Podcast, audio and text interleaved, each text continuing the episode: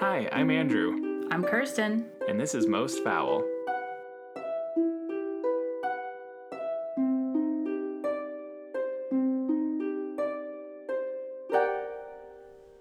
Episode forty-five. Can you believe it? I can't believe it. Listener, today, part two of the story of Erzsébet, the Blood Countess, mm-hmm. who may or may not be the most prolific female serial killer of all time. Schrodinger's so, serial killer? I yeah. um, should we just go right into it and then catch up at the end? What do you think? Yeah, I think so. Why keep people hanging? Okay, so I'm excited to talk about the many, many ways that the history, mythology, and folklore surrounding Erzsébet has influenced and impacted the world around us. We'll see as I go through if I stick with Erzsébet, but again, just as a reference point, in like contemporary culture, her English westernized name is Elizabeth Bathory. Mm-hmm. So we'll just see how the mood strikes one yeah. sentence at a time. Yeah, just do it. But she's been influencing pop culture for literally hundreds of years with no end in sight. If anything, it's ramped up. Mm-hmm. And I said this is the teaser at the end of last episode, but she is definitely in contention for the most cultural influence. Which maybe is... of all of our cases so really? far. Really? Wow. So just diving into it, this case has inspired literal fairy tales. Like literal fairy tales. Uh, in the more historical realm, eighteenth, nineteenth century writers were obsessed with this horrific story. They would add and omit elements of the narrative, you know, to suit whatever story that they were trying to tell. Mm-hmm. And the most common motif of all of these works was the countess bathing in her victim's blood in order to retain her youthful beauty. Mm-hmm. That's the overwhelming through line of the way this story has grown mm-hmm. and morphed. So even without knowing the real story, never having heard of Elizabeth, I think most people could think of a movie or story that has a scene like that. Yeah. It, like, that's how common this motif has become. Yeah. So frequently in the storytelling, the cruel countess would discover the secret of blood bathing uh, when she slaps a female servant in a rage, splashing parts of her own skin with their blood. And then removing the blood, they realize that that portion of skin is younger and more beautiful. Wow. So to me, the, like, weird epilepsy cure of blood on the lips, mm-hmm. like, is more interesting than how the story has, like, gone. Yeah. I mean, yeah, that's, like, strike. I mean, I guess it's literally striking, like, hitting someone. But, like, yeah. I guess it's a striking storytelling piece. But maybe that's, like, the truth is stranger than fiction type of thing. Yeah, yeah. Well, yeah, because I think if you say, well, she got this idea because they treated her epilepsy with blood on the lips. Like, that sounds more made up in some ways than... Mm-hmm. I don't know. So diving backwards into time, from what I could find, the legend appeared in print for the first time in seventeen twenty-nine. Mm. And this was Jesuit scholar Laszlo Turoski's Tragica Historia. Mm-hmm. So again... seventeen twenty-nine. Yeah, so a while after she had died. But still, old as hell, because when we're talking about print, this is like, we're talking about like access to printing presses and right. things are transcribed and handwritten. And right, right, right. So yeah, it was quite a while after her death, but still so old. Yeah. And then kind of like an inflection point is in the seventeen forty-two history book written by Matthias Bell. He wrote about his skepticism about this particular detail, mm. which then, in essence, spread the legend way further. Oh. Because now you have like a history text, and even though they're disputing these facts, it's like now it's in a history book. Is this like the Barbra Streisand effect? I essentially, yes. So like subsequent writers of history and fiction alike often identified vanity as the sole motivation of the crimes. Mm-hmm. Mm. Again, anti-woman. Yeah, totally. Even if she is the most prolific serial killer, it's probably not because of vanity. Bitches be so shallow. So, and I actually get into this a little bit. Like, unsurprisingly, modern historians like Radu Florescu and Raymond McNally have mm-hmm. concluded that the theory that she murdered on account of her vanity sprang up from contemporary prejudices about gender roles. Mm-hmm. I mean, I think we can totally see that now. Yeah. Like you said, the, the first mention of witchcraft is like, okay, red flag, let's look at this. And there is a chance that she was a psychopath with yeah. unlimited power and privilege. She could have liked hurting people. Like, again, not saying she is definitively innocent. It's mm-hmm. a definitive question mark. Right. But at that time, it was literally believed that women could not be capable of violence for its own sake. Which is so weird. I mean, it's that whole Madonna horror thing, right? It's like so strange. Women are awful and they can't be bad for being bad's sake. Mm-hmm. And it was hundreds of years. It wasn't until the start of the nineteenth century that the vanity motif was first questioned. That's like, crazy. Long long time. So in eighteen seventeen, a lot of the witness accounts, which you referenced, were published for the first time. Mm. So they surfaced, so they re-came to light in about seventeen sixty-five, but mm. they weren't published until eighteen seventeen. So interesting. And these papers, again, fact is a loose word yeah, yeah. in a story this old, but like, the papers alleged that the bloodbaths and, like, the blood-seeking were fact. But again, are these accounts honest and real? Right, right. Like, there's definitely political motive to lie about them. So it's just people back in the day did believe that this was happening, is right. essentially as close as we can get to there's no way to know for sure. Right, right. And so, as we know, legends don't just die traditionally, especially in popular imagination. So we're done with the question of was it real or not? That's now irrelevant. Right. Because the legend exists and perpetuates. And people believe it one hundred percent, even way, way back when.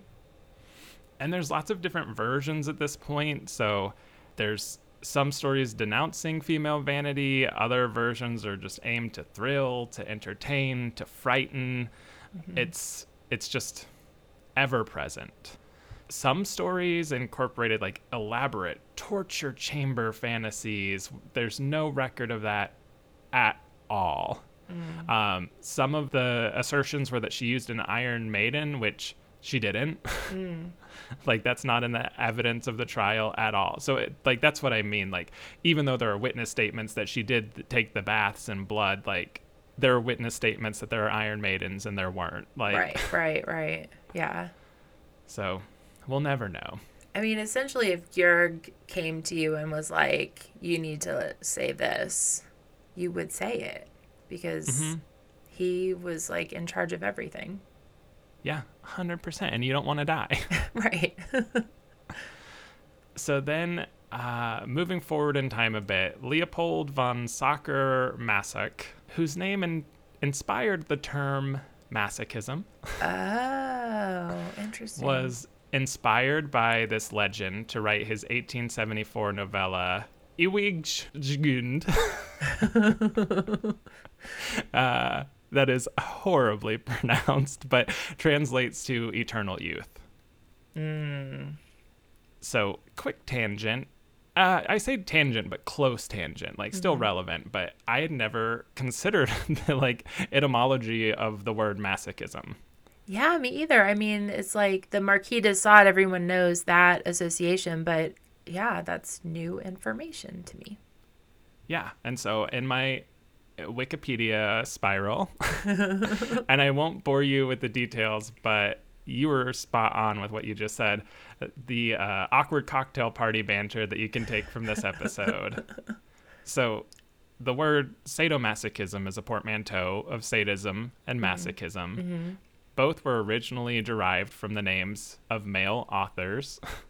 Uh-huh. So as you mentioned, sadism, its origin is the Marquis de Sade, who not only practiced sexual sadism, but also wrote novels about these practices. The best known is probably Justine. Uh-huh. And then, like I said, masochism is named after Leopold, who wrote novels expressing masochistic fantasies, chiefly among them books inspired by this legend. So interesting. So the word sadomasochism and the term S and M might not exist in the same context without this legend. How crazy. Now that's big. That's big. I mean, the terms would have been, they would exist. They would just have different names. The concept, yeah. But, but like, I mean, I don't know.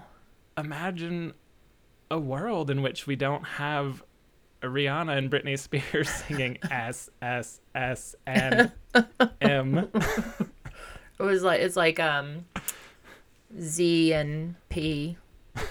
Z Z Z and P. Yeah, I'm into Z and P. so so again, interesting. The concepts would have existed in our mm-hmm. world, but literally, a part of the writings of this guy led this other psychiatrist, psychologist to name it after him. And by the way, Leopold was unhappy that this term was named after him. Yeah. I mean, if you have to be a part of that equation, I would think you'd want to be on the S side, but. Yeah. So that's your fun uh, cocktail party banter from this episode. But getting back to Elizabeth and the legend, mm-hmm. she also appears as the main antagonist, and this came up in in our Vlad the Third Dracula episode, but she appears as the main antagonist in the novel Dracula the Undead, which was the sequel to Bram Stoker's classic uh, that was written by his great-grandnephew, Dacre Stoker. Mm, yeah.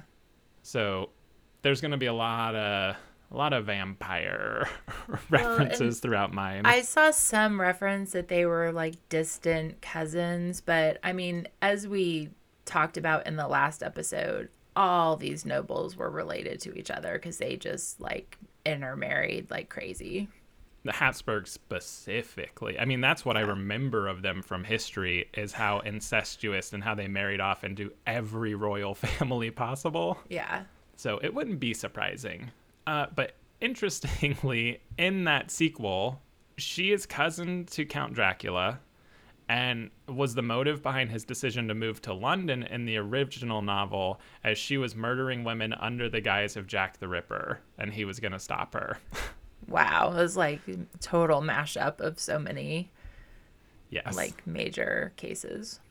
So again, listener, if for whatever reason you haven't listened to the Vlad the Impaler and Dracula episode, definitely go back to that one. Yeah. It is so interesting and very similar. And also, I think I mispronounced voivode during the whole thing, but I'm not sure. It's fine. It's fine. The amount of mispronunciation I have ahead of me is wild. Uh, and I don't remember if we mentioned or not, but there's even debate if Elizabeth Elizabeth helped inspire Bram Stoker and Dracula at all. Uh-huh. So some scholars say, yes, uh, it's not in his original notes in his manuscript. There's a chance some of the legend connects there as well. I mean, I have to feel like it's the kind of story that once you learned of it would kind of seep into your thoughts, especially back then, and if your profession is writing Gothic horror novels. Mm-hmm.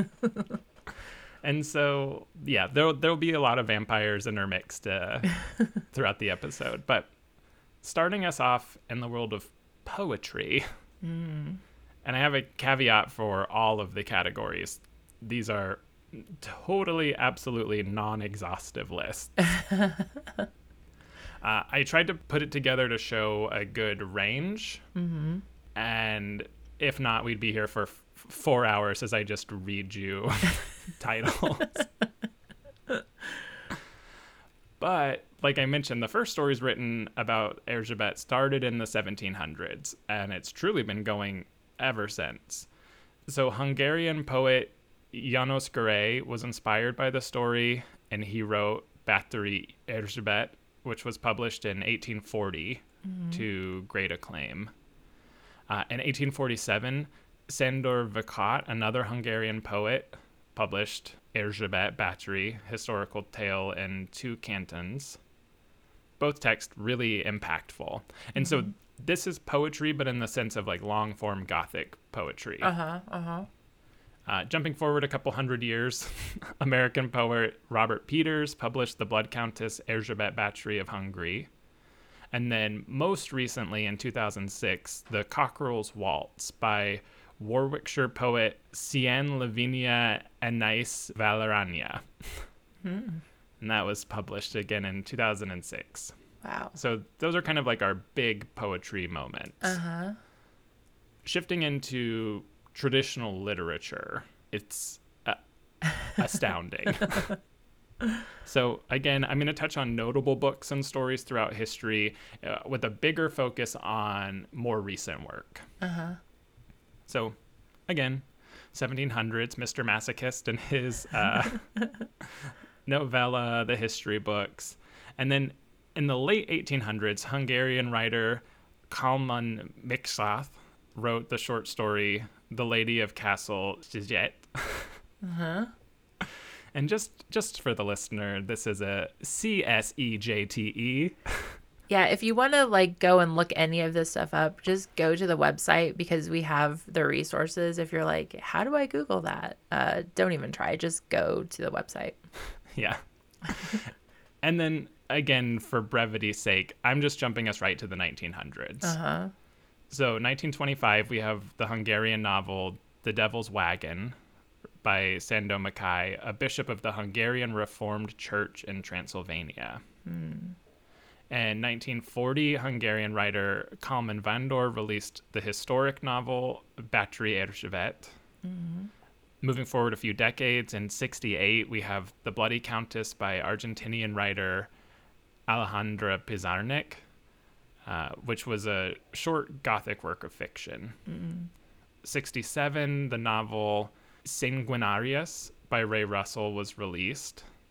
Dracula rejoins the conversation in seventy-one with uh, the Dracula Archives by Raymond Rudorf, and of course, vampire novel featuring mm-hmm. Erzsébet. Mm-hmm. In seventy-three, we have the science fiction short story Rumfuddle by Jack Vance, mm-hmm. and in this one, a baby who would have grown up to be Erzsébet is taken to a different time and place in history. Hmm. Uh, seventy-four. Our Lady of Pain by John Blackburn. It's a supernatural horror whose plot revolves around Erzsébet being staged in modern Britain. Huh. Fifteen years later, in eighty-nine, there's David Edding's series, The Illenium, and there's a villainous character called Lady Belina, who revels in the torture and killing of young women, lives in a castle, evil reputation, bricked into her room as punishment, so... Erzsébet. A couple similarities there. Moving into the nineties and ninety-two, Anno Dracula, of course, Erzsébet there mm-hmm. as well. She's like mm-hmm. pretty cemented in the Dracula lore. So interesting. Then she's a major character depicted as a half-breed vampire in ninety-four's Daughter of the Night by Elaine Bergstrom. Huh. Then beginning in ninety-six, she is framed as the ancestor of protagonist Christopher Szigeti mm-hmm. in the Half-Life series of novels by W. Mark Simons. Mm. The same year, George R. R. Martin's A Song of Ice and Fire joins the conversation. So in those books, a character named Mad Denel Lothströn is rumored to have stolen children from the land surrounding her castle, Harrenhal, and bathed in their blood, clearly inspired by this story. Yeah, totally. So she's made it into Game of Thrones, one yeah. of the most popular T V shows of modern history until the final season. In ninety-seven, she's featured prominently in Lord of the Vampires, the third installment in a series of novels. She's imagined as one of the brides of Dracula. Finishing out the nineties in the Nantucket series of science fiction, S M Sterling's arch-villainess Doctor Alice Hong is based partially on Erzsébet. Mm. And then I'm just going to rapid fire us through the two thousands. So okay. you can get a sense of how active and current books about, starring, or inspired by her story are to this day. Wow. The novel sixty-two, A Model Kit by Julio Cortazar was published in two thousand. The Countess and her story recurring themes. The novel Daughters of the Moon by Joseph Curtin came out the same year. In two thousand two, the Spanish novel Ella Dracula, She Dracula by mm-hmm. Javier Garcia Sanchez released. two thousand three, she appears resurrected as a vampire in the later books of the Vampire Huntress series. two thousand five, she's a major antagonist in the alternate history fantasy novels This Rough Magic um, by Eric Flint, Dave Freer, and Mercedes Lackey, where she's portrayed as a sorceress and a Satanist. So mm. a little different from a vampire. In two thousand six, The Blood Confession by Alyssa M. Libby, The Trouble with Pears by Guia Bathory Al Babel, both released the next year. Brazilian novel O Legado de Bathory by Alexander Heredia. two thousand eight mm-hmm. gave us Bathory, A Memoir of the Countess by A. Moreau, The Blood Countess by Andre Kodruscu, and the Buffy the Vampire Slayer book, Tales of the Slayer, Volume one. Mm-hmm. The same year, Finnish detective novel The Hungarian Painting by Mikko Karppi was released. two thousand nine, the Parasol Protectorate series by Gail Carringer, one of the primary vampires, is inspired by her. The same year was the Dracula sequel by Bram Stoker's great-grandnephew. Hmm, yeah. Uh, moving to twenty ten, she's the main protagonist of the novel The Countess by Rebecca Johns, as well as the Hungarian novella I, Elizabeth Bathory by Maria Szabó. Then, in the hugely successful twenty ten novel Abraham Linker, Linker, Abraham Lincoln, Vampire Hunter by Seth Graham Smith, it's revealed that Erzsébet was a vampire. twenty eleven, she's described as the daughter of Dracula and appears as one of the main protagonists in Modern Marvels, Victorania by Wayne Rangel. Bathory is the name of the high school where the protagonist in the novel Vladimir Todd goes. Mm. Uh, and lastly, again, just two thousand eleven, she's encountered by a band of protagonists while imprisoned in hell in the novel Damned by, by Chuck Palahniuk. In twenty thirteen, she's entangled with a major character's backstory in James Rollins and Rebecca Cantrell's The Blood Gospel. The same year, she's featured in The Prayer of ninety Cats. twenty fifteen, she's depicted as one of the reincarnations of the demoness Lilith in the book Demoness. Huh. And twenty seventeen, she's the main antagonist in Venglis Garoflu's novel The Baths of the Countess. twenty eighteen, she's featured in Robert Statzer's To Love a Vampire, and M J Mead's On Devil's Wings, and in Michelle Aguayo-Page's short story A Stab at Forever. Most recently, she's the main character in the vampire novella Love Bites, as well as the book The Blood Countess by Tara Moss. Okay. Whew. Wow. Holy shit. That is so many through all of history, but so recently. Yeah, that's it's incredible. And it's so kind of strange to me that vampire, like it just took a total left turn into vampire. Mm-hmm. I mean, there was the whole witchcraft thing, and there was some talk of Satanism, but wow. Yes. It is a pop culture juggernaut. That's and crazy. I will be more brief. as I go through other categories, but I wanted to give a sense of what this what this is. I mean, that's like one every year, one every other year. Mm-hmm. For the last twenty-five years. Yeah. And really, I mean, consistently for the last three hundred years. That's crazy. So transitioning to the stage, to the theatre. So taking a little step back, eighteen sixty-five, Elizabeth Bathory, an historic tragedy in five acts, made its stage debut, and that was by Hungarian uh, writer Zoltán Balogh. Mm. Again, I mentioned I'll be brief, so fast forwarding one hundred ten years. In nineteen seventy-five, Elizabeth the Terrible made its debut in Czechoslovakia, mm. or then, you know, Czechoslovakia. Yeah. And nineteen eighty-five, Bathory Erzsébet by Hungarian playwright András Nagy made its debut. And ninety-four, In the Service of Beauty by Melbourne playwright Sam Szejfka explored the final days of the Countess after she'd been imprisoned in her castle. Mm. ninety-five's Bloody Countess, Take Me Home Tonight, is a libretto for ballet by Macedonian playwright Zenina Mersevska. Mm-hmm. And this is uh, also touches on cannibalism and Western culture. Mm. ninety-eight, there was Undead Dreams of Darkness, which was written and directed by David Navarez. And that has characters and situations with, like, Dracula, like Bram Stoker's Dracula. Uh-huh. And it's set in modern times with Erzsébet as a vampire antagonist. In two thousand, the musical The Forest of Transylvania, that showed Erzsébet as a prominent villain who was kept alive by being an undead werewolf and posing as an English teacher. Wow. Full circle. So we got our uh, werewolves into the mix now. So bizarre. Um, that same year, Bathory by Canadian playwright Moynihan King made its debut. In two thousand four, Erzsébet by Michael Stever with Amy LeBlanc debuted in New York. Uh, two thousand five, Vampiress, an opera written by Chad Salvata, made its debut. two thousand seven, Bathory, The Blood Countess, written by John Dodonna, was produced by the Empty Spaces Theatre Company. twenty ten, Bathory, a new musical, started its run on the forty-fifth Street Theatre. And most recently, in twenty twenty-one, Bathory by Carlos Atanes debuted in Madrid. Wow. So again, there's more. Yeah.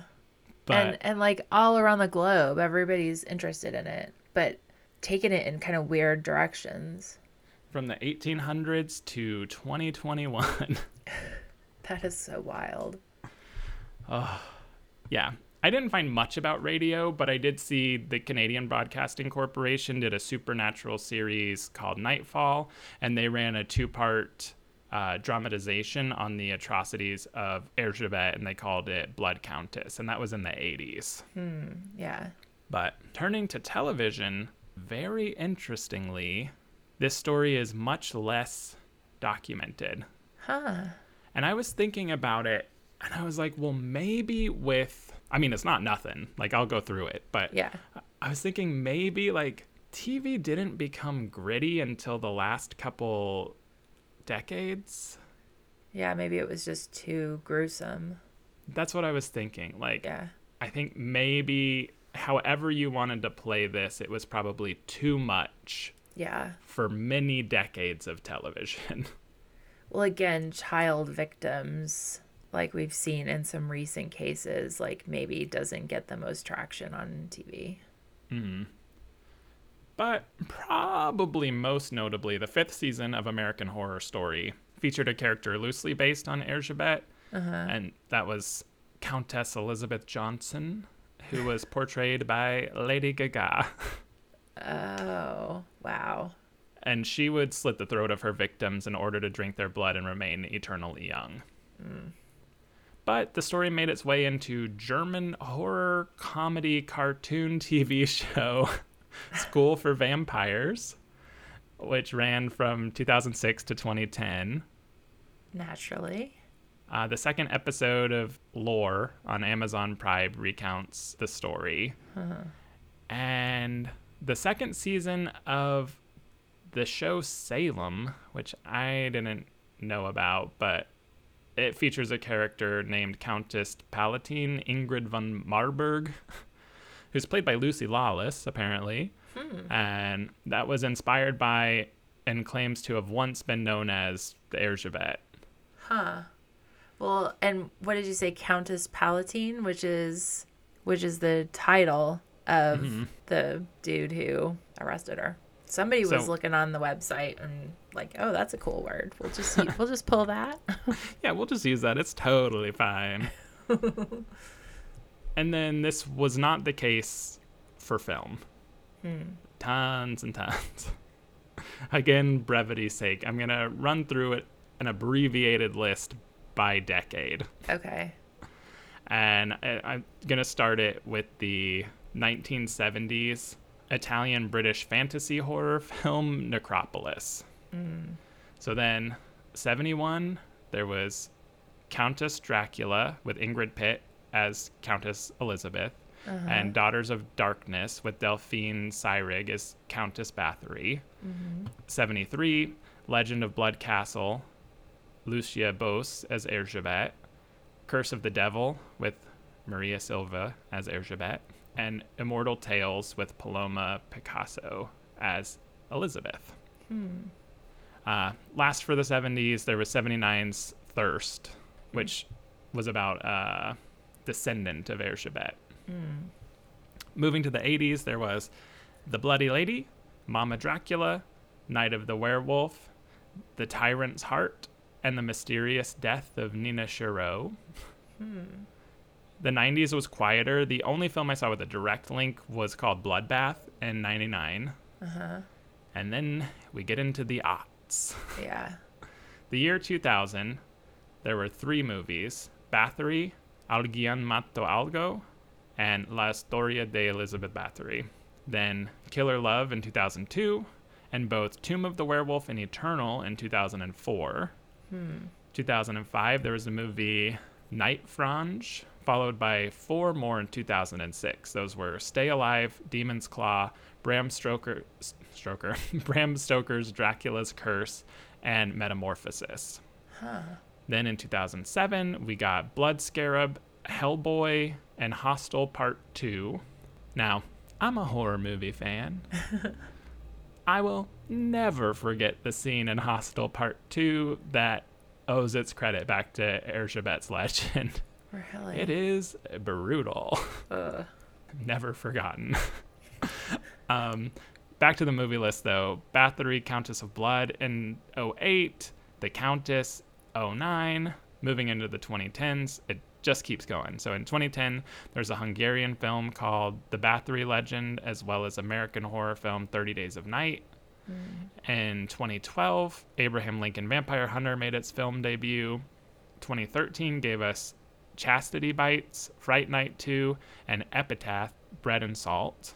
Mm-hmm. The documentary film four hundred Years of Bloody Countess came out the next year. twenty fifteen, there was Salem Bloodbath and the film Blood Countess. And most recently, there's been Blood of the Tribades as well as Neon Demon. Mm.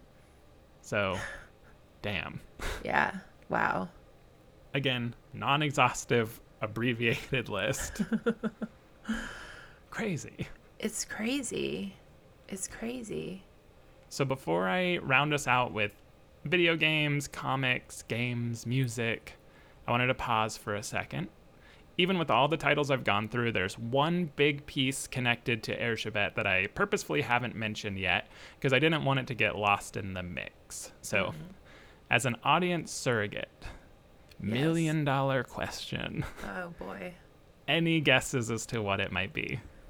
Uh, I I can't think of anything. I mean, honestly, I knew of her, but I don't feel like I've really seen anything or consumed any of these things that are drawn from her legend.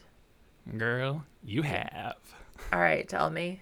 It's just the story of a little girl and seven dwarves. No. Snow White. Shut up. So, the German fairy tale, originally published by the Brothers Grimm in eighteen twelve, there's a school of scholars that believed Erzsébet's legend helped inform the creation of the Evil Queen, along with the enchantress Chérdwin in Welsh mythology, as well as the archetype of Lilith from the Judeo-Christian religions. Wow.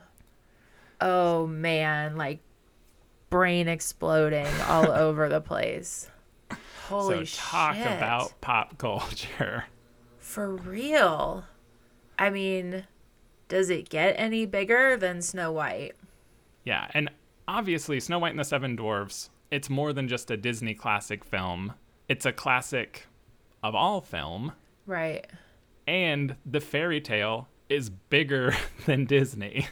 You know, it's funny because earlier as you were talking, I was thinking like, um, what is it? Maleficent? Maleficent. Oh, Maleficent. Yes. Like those kind of vibes. Because everything I read kept talking about her raven-haired beauty and her pale skin. And, and like, I was just getting this kind of like evil kind of mm-hmm. queen theme. So I was close without so, knowing So yeah, Evil it. Queen as a genre, right, has a lot of influence shared with Erzsébet. Wow. But there are scholars who make direct connections to the Brothers Grimm. And... Well, and why not? I mean, it makes perfect sense because in that area, again, like going back to the Vlad episode, there were the Saxons who were the kind of German people mm-hmm. who were living in Central Europe at that time. And so those stories would have made their way. Wow. So here's our quick sideline of Snow White. Mm. So to my count, over sixty adaptations in literature, over fifty movies and T V shows, and popular too. like, right, right. Um, so like when you think about like weirdly popular T V shows like Once Upon a Time yeah. and Grimm, yeah, both ripple effects uh, intertwined with Erzsébet. Uh, we go back to the nineteen sixteen silent film Snow White, which is a huge piece in silent film history, as uh-huh. well as the evolution of film. Right. Uh, Betty Boop version of Snow White in the thirties, uh, Snow White and the Three Stooges in the sixties, Snow White with the Brady Bunch in the right, seventies, right. the Berenstain Bears, like... Snow White is pop culture. I mean, it's everywhere. What's really creepy about this is I was just talking with my oldest daughter about Snow White yesterday or the day before. I don't know how it came up, but like my kids are literally not allowed to see anything that is Disney that's not Pixar. Like uh, that makes sense. I'm that parent. So they've never seen Snow White. They and she knows about it, you know, just She mm-hmm. just has absorbed it here and there throughout the culture and kind of knows the story and knows about the dwarves. And she was like, that's that's really messed up. I think we were talking about consent or something. She's uh-huh. like, that's like a really messed up story. And what was the apple poisoned with? And like she wanted to know the details, like what kind of apple has yeah. these side effects or what kind of poison has these side effects. But it's like, what? It all goes mm-hmm. back. Oh, my God. That's it's creeping me out, man.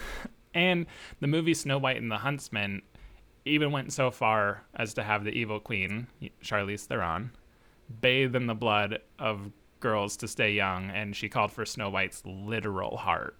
Yeah, yeah. I love Charlize Theron. But straight up Erzsébet. Wow. Legend. Wow. So it's... unbelievable how these legends and myths intertwine over the centuries. Well, and I feel like that is the true measure of when something has gone supernova pop culturally, is that the connection is no longer known, like, commonly, right? To have that direct kind of influence, but most people would not be able to articulate that connection or connect it back to this, you know, real life story and real life mm-hmm. person. Wow. But now you can take that to your cocktail party. And even Snow White aside, the impact is huge. Yeah. And I would reckon most people don't know anything about Elizabeth Bathory Elizabeth Bathory, like just in general. Yeah. Probably, it's I mean, so... not like this. I mean, I think everybody will have some kind of, oh, yeah, there was this, like, lady a long time ago who bathed in blood, or, you know, like, they might have something like that, but not not the specifics. Mm-hmm. Wow. Or that she didn't actually bathe in blood. Just, like, so, a yeah. little blood chapstick. I didn't think, I did, super abbreviated the Snow White side, but like I said, sixty adaptations in literature and over fifty movies and T V shows of just adaptations of the fairy tale, and like the evil queen archetype, which yeah continues forever. And again, like there's a Welsh sorceress, there's Lilith, like it's not a one for one mm-hmm. Elizabeth, but she is a big part of the mix. So wild. So then let's return comics and manga. mm. So the manga Beruseiyu mm. No Bara Gaiden. Hmm. Uh, it's a side story of the Rose of Versailles, and it has her story updated to eighteenth century France, where she's confronted by the main characters of the series. Then we get to D C Comics mm-hmm. and their series Secret Six. The origin of the character Jeanette is revealed. She was taken hostage by Elizabeth as a young girl, and as the Countess's favorite, was forced to watch every murder.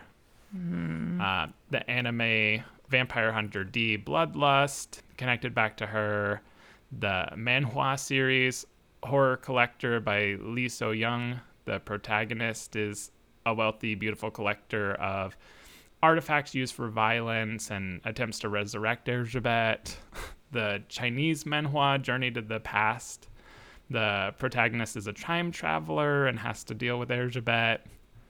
twenty fourteen Dynamite Entertainment comic series The Blood Queen by writer Troy Brownfield is based in part on the legend. Mm. Uh, and the manga and anime Missus Vampire, the character Ellie is based on her. She appears in the manga Majo Tyson, The War of the Greedy Witches. And again, I don't really live in the world of comic books, and this podcast has opened my eyes to how deeply they are connected to so many of our cases and stories. Yeah. So, of course, D C is in there. Yeah. Of course, Marvel has a cask of Amontillado comic. It's just like, what the fuck? It's crazy. So, in the same vein, it's the exact same with video games. Mm. I found at least twenty-five games with connections back to this case, with heavy hitters like Mortal Kombat, Mass Effect, Tekken, and Castlevania. That is nuts. Yes. uh, and then one specifically I wanted to highlight was Blizzard's Diablo two, uh-huh. which was a huge game. It features Elizabeth as a unique monster you have to face. Mm. And when you set out on the quest, this is the text from the game. Mm. Quote, "And so it came to pass that the Countess, who once bathed in the rejuvenating blood of a hundred virgins, was buried alive, and her castle, in which so many cruel deeds took place, fell rapidly into ruin. Rising over the buried dragons in that godforsaken wilderness, a solitary tower, like some monument to evil, is all that remains. The Countess's fortune was believed to be divided among the clergy, although some say that more remains unfound, still buried alongside the rotting skulls that bear mute witness to the inhumanity of the human creature." End quote. Dang. So, all over video games. And then we get into physical games and toys. Oh my god, no. So she's featured in McFarlane Toys' Six Faces of Madness series, a collection of action figures. Which oh, wow. also includes Jack the Ripper, Rasputin, and Vlad the Impaler. Hmm. Okay. Uh, she is, of course, depicted bathing in blood, while there are heads of some of her victims impaled on a candelabra. So a little Vlad sauce thrown in there. Mm-hmm. She's also, uh, there's a doll of her in the Living Dead Dolls series. I the card want game that. Evil Baby Orphanage. Includes uh, Lady Bathory as a character, and she's shown in a bathtub with pink water. mm. the board game The Harbingers, which is part of a series of interactive board games. Elizabeth was one of the six playable Harbingers in the game, portrayed as a vampiress. What's interesting Pi- is the number six he keeps coming up. I guess it's just the secret sauce of these uh, creators. Interesting. And then prior to that, she had her own added expansion set to the game Nightmare. So I don't get out enough because, wow. All through there. And then last but certainly not least, the world of music. Mm. So many songs. There are German, Hungarian, Slovakian, Czech, and French operas. There's gothic metal, extreme metal, thrash metal, black metal. There's songs in French, German, Swedish, Russian, Finnish, English. There's hip-hop, folk, singer-songwriter. I found over seventy-five. Wow. That are about, inspired by, or directly mention Erzsébet or Elizabeth, depending on what version of her name they're going with. Are we going to throw this on our Spotify? Have we put anything many on our of, Spotify yeah, later? Yeah, many of these will be on the Most Foul Music playlist on our okay. Spotify.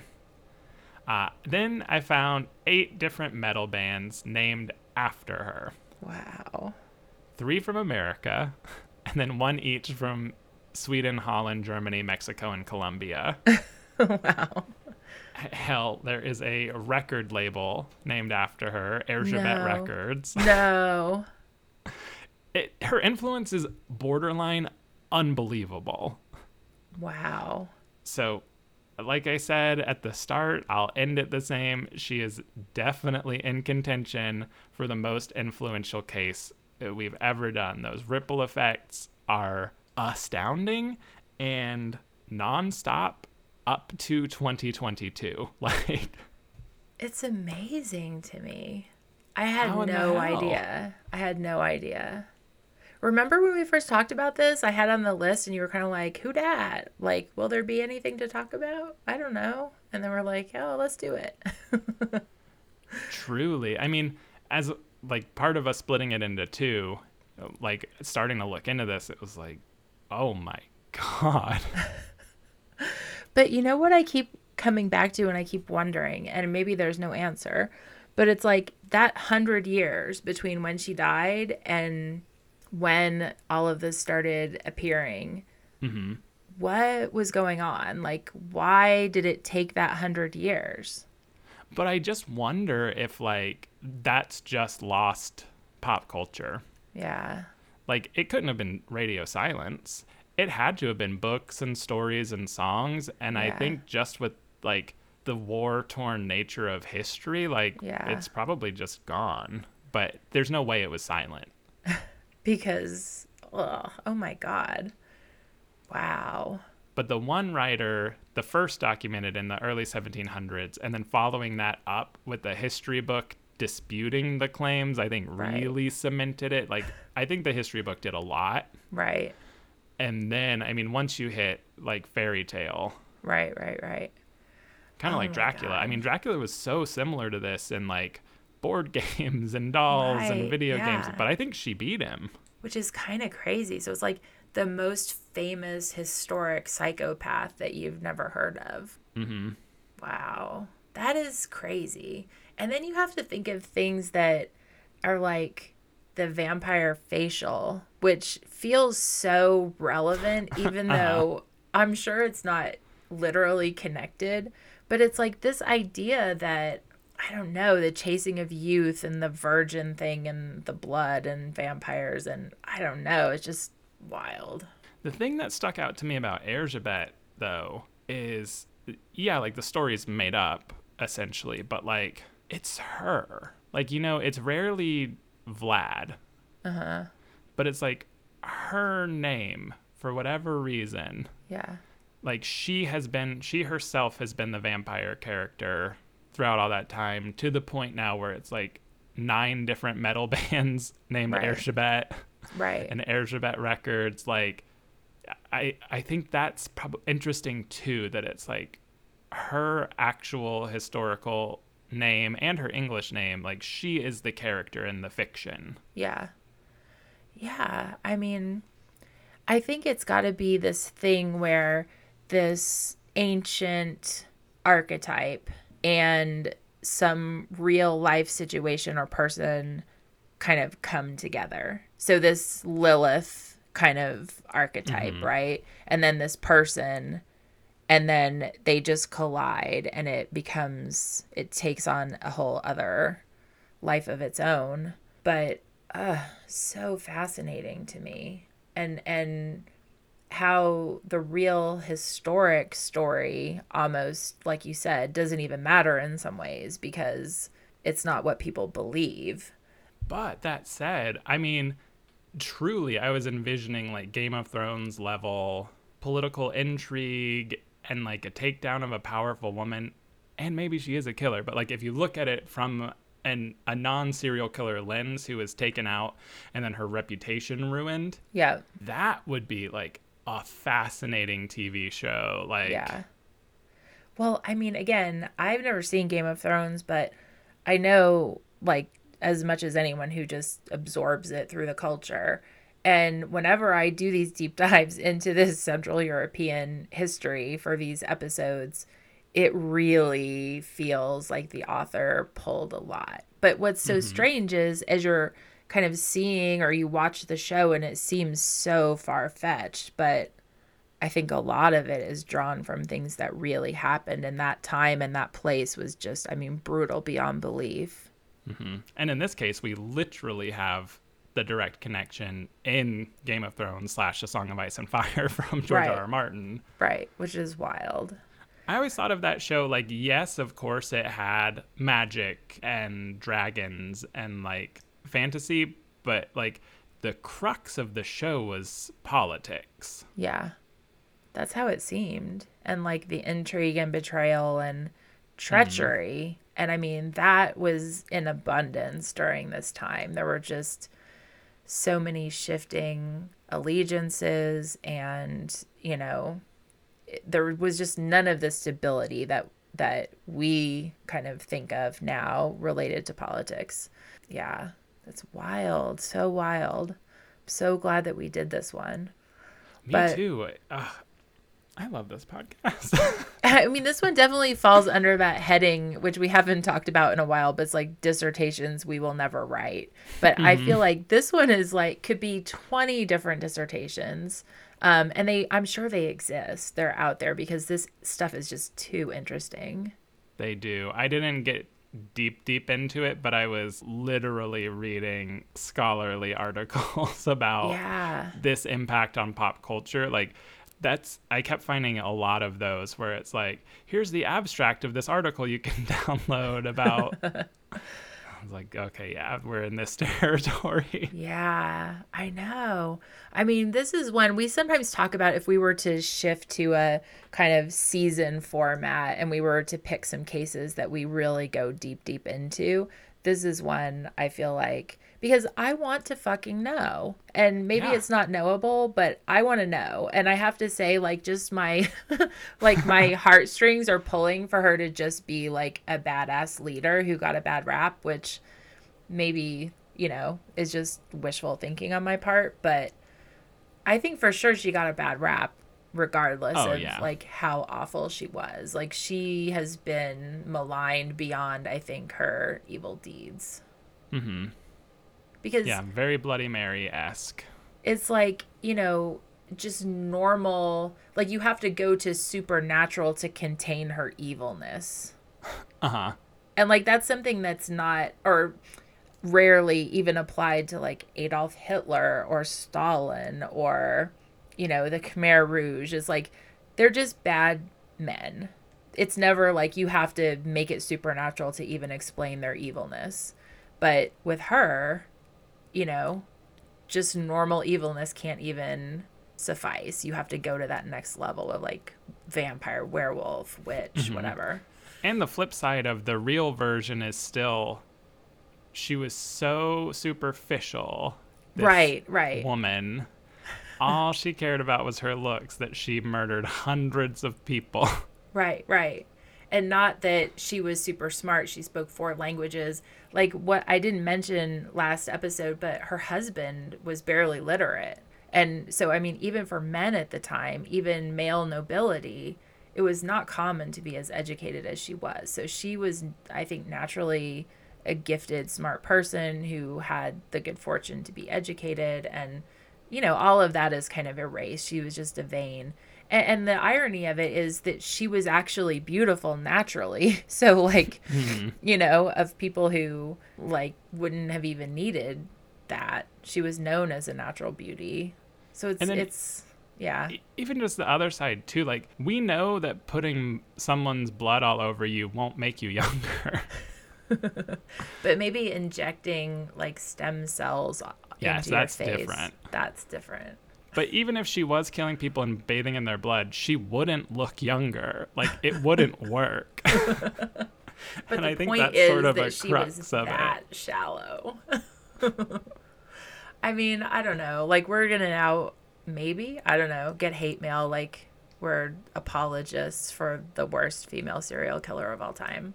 But and she could have been. She could have been, but I'm going to need more proof than fewer than forty witnesses who were maybe tortured, probably definitely threatened.